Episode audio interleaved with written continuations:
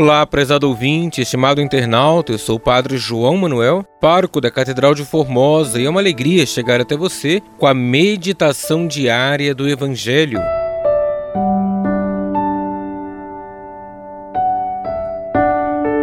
Hoje, quinta-feira da quinta semana do Tempo Comum, celebramos a memória de Santa Escolástica Virgem e vamos meditar o Evangelho de Marcos, capítulo 7, versículos 24 ao 30.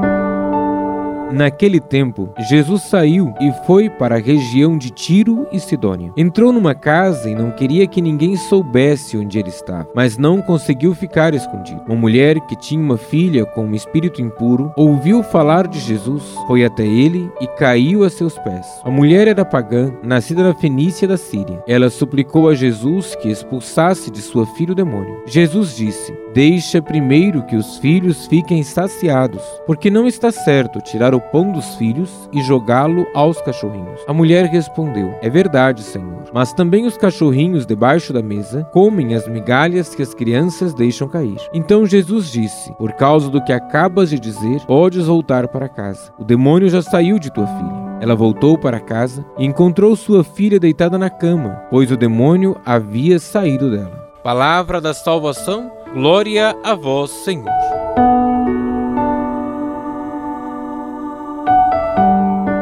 Estimado irmão, estimada irmã, a mulher pagã que se aproxima de Jesus não se importa muito com sua doutrina, quer apenas um milagre. O Senhor nem mesmo a escuta, não lhe dá crédito, não quer ser confundido com um milagreiro, não quer ambiguidade em sua ação. A mulher não desanima e admite que só está ali por causa de sua necessidade. Ela não se ofende com a resposta de Jesus e reconhece o seu lugar. Muitas vezes, por já termos desfrutado do pão dos filhos, acabamos perdendo o sentido correto de apreciá-lo e já nem temos mais para com ele a devida atenção. Para valorizarmos o pão dos filhos que recebemos, precisamos aprender a amar, sofrer, desejar, pedir, crer e esperar. A humildade move o coração de Deus que nos concede em profusão aquilo que precisamos. Busquemos uma vida humilde em todas as circunstâncias da nossa vida, para fazermos a vontade de Deus antes que a nossa. Deus abençoe você e a sua família.